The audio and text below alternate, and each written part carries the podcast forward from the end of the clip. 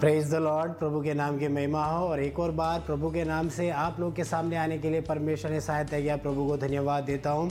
गर्मी का मौसम धीरे धीरे जा रहा है, ठंड की शुरुआत हो रही है।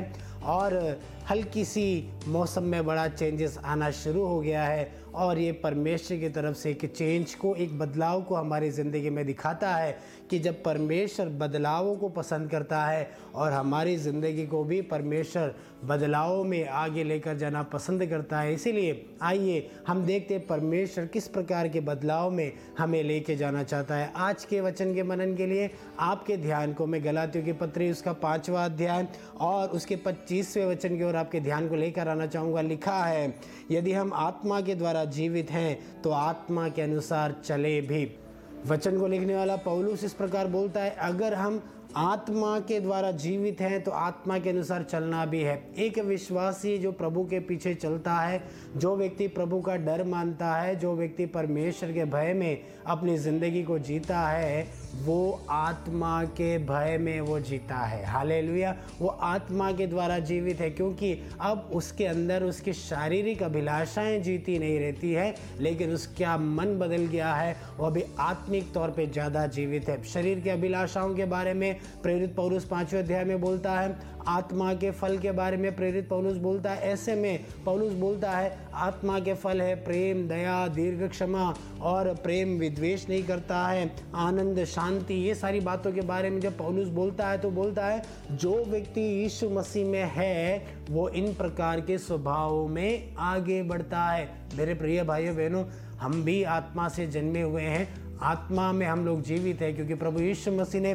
पाप के दासत्व में से हमें निकाला, हमें आज़ाद किया, हमें मुक्त किया, हमें शांति दी, हमारी ज़िंदगी को बदला है। उस एक बदलाव में जब हमारी ज़िंदगी को जीते हैं, हम आत्मा के फलों के अनुसार जीवित हैं। तो पौलुस बोलता है तो आत्मा के अनुसार हम चलाएँ, चले भी।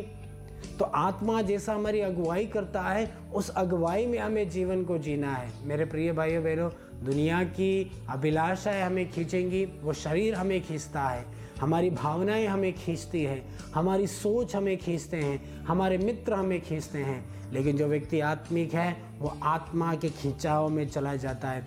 शरीर दुनिया से हमें जोड़ता है, आत्मा हमें परमेश्वर से जोड़ता है। हाले तो आज की सुबह मैं आपसे एक प्रश्न पूछता हूँ आप किससे जुड़े हुए हैं? आप ज़्यादा दुनिया से जुड़े हैं या आत्मा में परमेश्वर से जुड़े हैं? याद रखिए, परमेश्वर और हमारे बीच में मेल मिलाप का जो बिंदु है, वह आत्मा है। परमेश्वर का पवित्र आत्मा है। उस आत्मा में हम परमेश्वर से जुड़ते हैं। आज की सुबह आप किससे जुड़े हुए हैं? आत्मा में जुड़े हैं या शरीर में जुड़े हैं? अगर शरीर में जुड़े हैं, जान लीजिए, शरीर के फल हमारे अंदर से प्रकट होंगे, शरीर की अभिलाषाओं को हम पूरा करते हुए जिएँगे।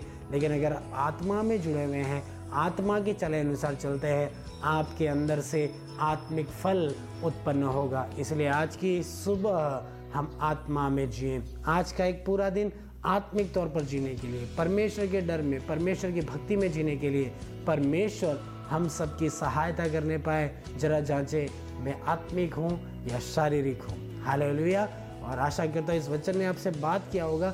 थोड़ा अलग सा है, थोड़ा चेंज के साथ मैंने बोला है। हो सकता है परमेश्वर का आत्मा आज आपसे बोलता हो, आत्मिक बने और आत्मा की अगुवाई में चलने वाला बने। और ऐसा होने के लिए परमेश्वर आपकी सहायता करो। अगर आपको लगता है आप आत्मा में नहीं हैं, आपको आत्मिक तौर पे प्रभु से जुड़ने की ज़रूरत है, आइए हम प्रार्थना करेंगे।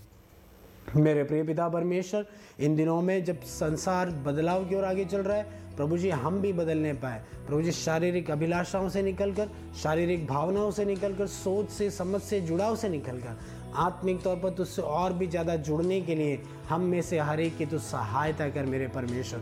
तेरी दया, तेरी करुणा तेरे लोगों पर होने दे। संसार से कटते जाएँ प्रभु तुझसे जुड़ते जाएँ और आत्मा के फल उत्पन्न करने वाले बने।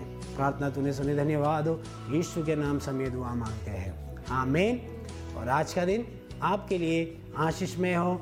आज का दिन आपके लिए मंगलमय हो। यही प्रार्थना, कामना और अपेक्षा मैं आप लोगों के लिए करता हूँ। और आज के दिन आत्मिक तौर पर प्रभु से जुड़े, आत्मिक ज़िंदगी को जिए। आज का दिन आपके लिए शुभ हो।